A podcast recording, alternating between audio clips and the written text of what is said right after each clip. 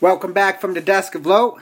I have with me somebody who's coming off a fire EP, somebody who just freestyled his interview with Sway in the morning. Uh, classic. Um, I have with me somebody I found through Kid Vicious, so salute to Vicious for this one. I have with me Torae. What up? What up? What up? What's good? Yeah, how you doing, sir? I'm feeling great, man. Can't complain. How are you? Man, I'm just, you know, chilling in the studio after work. You know, I just knocked out one interview waiting on you, sir. And then you were right on time. So. I appreciate the, um, the punctuality. Yeah, yeah, no, I appreciate your time. So I want to make sure you're giving me your time. I want to make sure I'm right on time for you. Thank you very much about that. So, um, I'd like to talk about your debut record, if that's okay, for the record. Okay, right up. So, how long did it take you to complete that album? Because I seen in your interviews, like that's your first like debut, like you you consider that your debut album. Yeah, for the record, um, that was like my official debut album. I had projects that came out prior to that. Um, 2009, The Double Barrel with Marco Polo. Uh, 2008, The Daily Conversation, which was pretty much my breakthrough mixtape. But those projects were just kind of like warming me up. You know what I'm saying? Like kind of getting me introduced to the people and getting acclimated to the climate and the business. Um, for the record is the record that I have been wanting to make my whole life. It was the producers that I wanted to work with. It was the introduction that I really wanted to have and the conversation I wanted to start my, my solo album career off with, with the people. Um, so, I mean, to answer your question, how long did it take? It took my whole life up to that point to get to for the record. Yeah, because when I listen to tracks like Panorama, like it actually feels. Because I've never been to New York, but when I listen to records like Panorama, it actually it makes me feel like I'm actually walking through the streets of New York when I hear that record. That's dope. I, I, I said that to somebody recently. I was like, when you hear my music, I want you to feel like, you know what I mean? You just crossing the Brooklyn Bridge. I want you to feel like you on a train. You on the F train. You know what I mean? 11 a.m. No, 11 p.m. You know what I'm saying? Like in February. You know what I mean? It's Yeah. a little brisk in the air. Your hoodie tied tight. Your Timbs is on. You know what I mean? That's what when you press play on the Torae song. That's what I wanted to feel like. New York's like always been one of my favorite places, and I hope to travel there one day. Um, so when you get inspired for like songs like that, do you like take your headphones and instrumentals and just walk around? Like I'm just wondering like how you get inspired still because you've been around for a while. Um, but yeah, but I don't I don't create unless I'm inspired. So you know, I don't know how to answer that question. Um, because I get inspired by life. I get inspired by living. I get inspired by traveling. I get inspired by my family, and that's really the only time that I go in and create music is when I'm creating off the inspiration. So it's not like I'm I'm listening to a beat trying to force myself to be inspired. I only turn the beat on once the inspiration hits. Okay, I see. So when um you first ca- so just so I'm right, I'm right. So correct me if I'm wrong, sir. You came on the scene in 1996, right?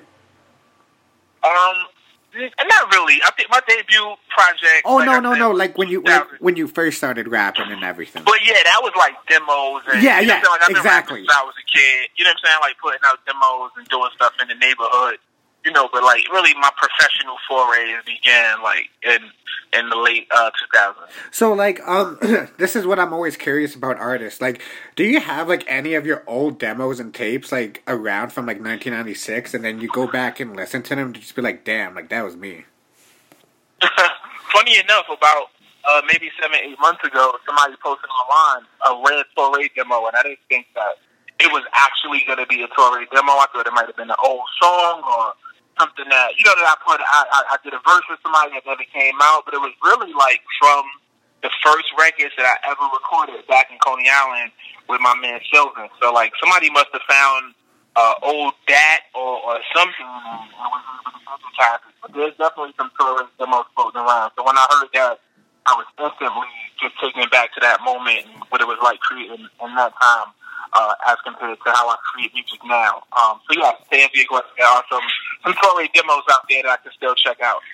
So like so I also seen uh, in an interview too when you first started being taking a rapper as a job and you started talking about transi- transitioning from having a paycheck every two weeks to where if you don't bust your ass you don't get nothing. And I'm like I'm wondering like um how was that situation for you? Like transitioning from a security blanket into like living your dream Um, and it's, it's it's scary, you know. It's exciting. It's um, invigorating, but it's also depleting. You know, it's like just understanding that like every move that you make, every decision that you make, you know, every the the amount of work that you put in is what is going to be what you get out of it. And maybe sometimes you won't get your full investment, you know, but just understanding that that's what it takes to make it. That's what it takes to start to journey out and live your dream and that's what it takes for you to really be, you know, really truly be a, a professional to be an MC is to get out there and give it your all. So, you know, yeah, stepping away from just the security of, of having a job or stepping away from the security and knowing that there was a check coming um, was definitely um, scary. But at the same time, I couldn't imagine, you know, how scared I would be if I never gave it a shot. And it's all about the right situations you put yourself in in life, right? Absolutely, always. So I seen um, one of your favorite rappers shout at you out, Redman. I was wondering how was that feeling for you? Oh man, crazy! It was crazy. You know, I mean, I, I grew up like any hip hop head. You know, a big Redman fan. Um, always enjoyed his albums. Always enjoyed, you know, his energy on stage and the way he delivered and performed. And growing up, he's one of my favorites. You know, Redman is arguably in my I don't want to say top five, but definitely in my top MC. I don't like to put a number on it, but definitely in my top MCs of all time. So, you know, just walking out of an interview, doing promo and press for all praises due, um, pulling out my phone and seeing so many notifications and messages. And when I link back to what it was, you know, just seeing Redman ride out to one of my favorite records, which was produced by Pete Rock, you know, that was just like a really, really full circle moment. Um, but it let me know that I was out here doing the right thing and you know, my favorite MCs is vibing out to the music that I'm making, and I think I'm doing all right. Do you get like a, lot of responses from Entitled? Because um, I'll say that's your best work. I love that album, like Imperial Sound and the record of Pharoahe Monch. Like, oh, those records are. Oh, I'm really glad that you put me onto that uh, record, sir. yeah, yeah, that's um, yeah, I would say that's my favorite album of mine to date. Entitled you know, it's the last album that I put out. It's the last full body of work, complete thought that I put out.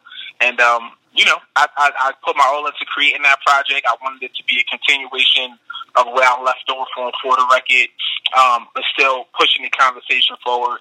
Um, and I put a whole lot into that project, so I'm glad that you like it, you received it like that. Because, like, you're an artist who, like, puts out a complete body of work opposed to throwing singles out here and there, and I'm wondering, like, what what's the inspiration to make a full body of work as opposed to just throwing singles out here and there?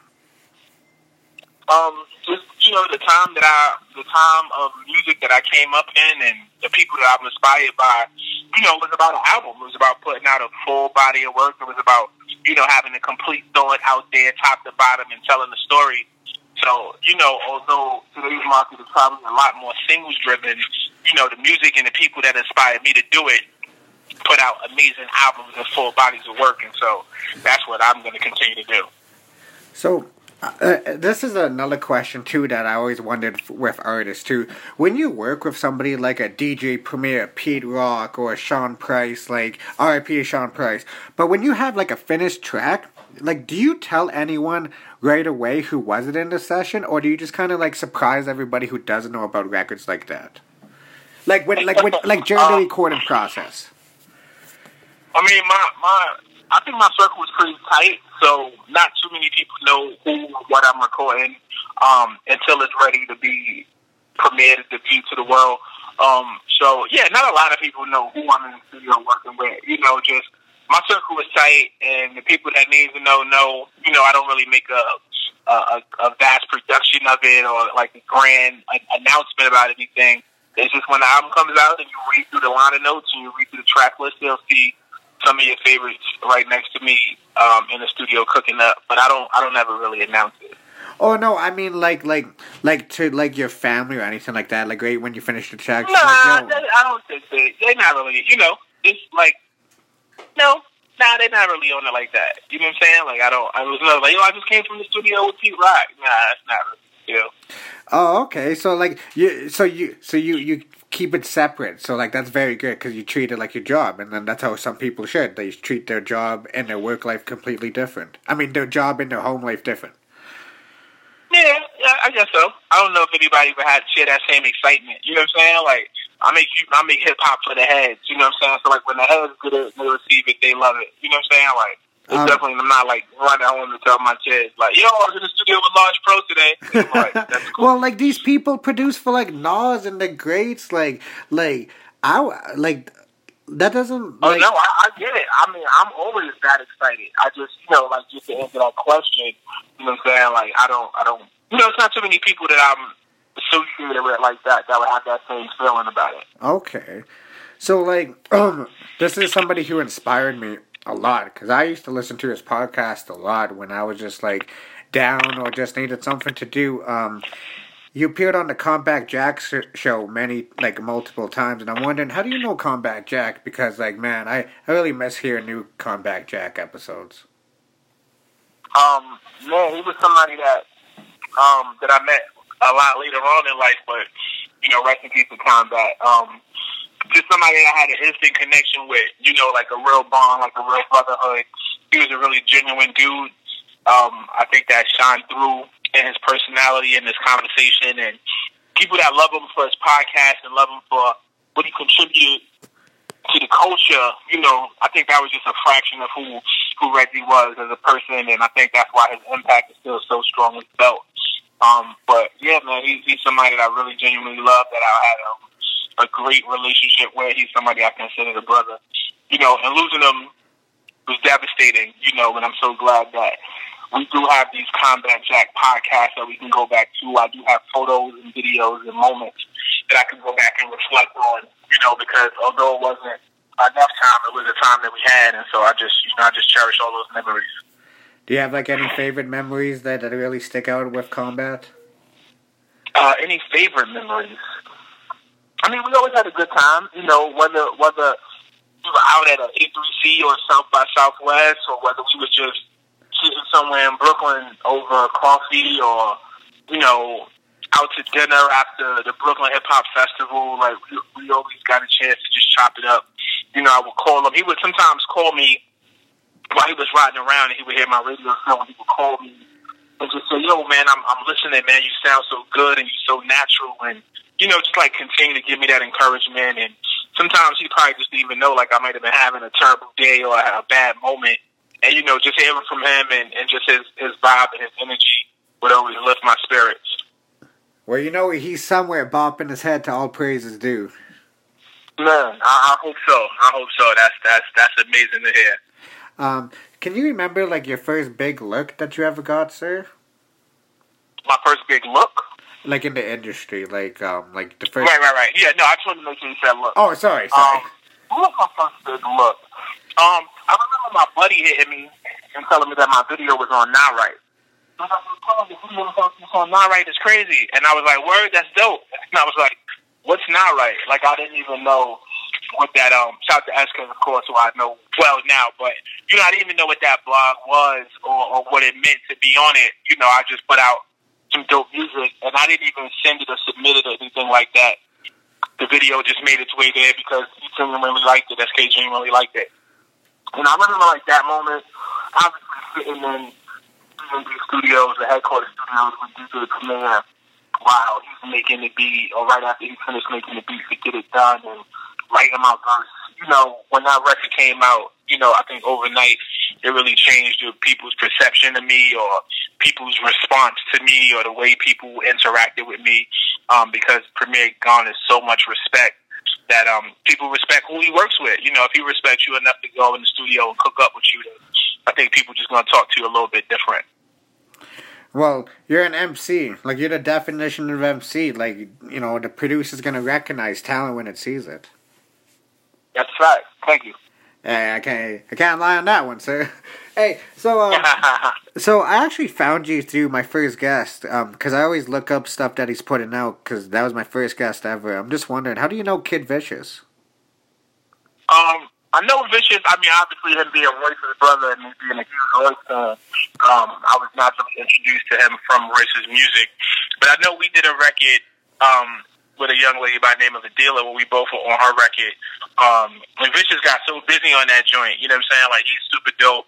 Somebody that I've seen out performing, you know, he gives a great, uh, great presentation of energy on stage and great delivery.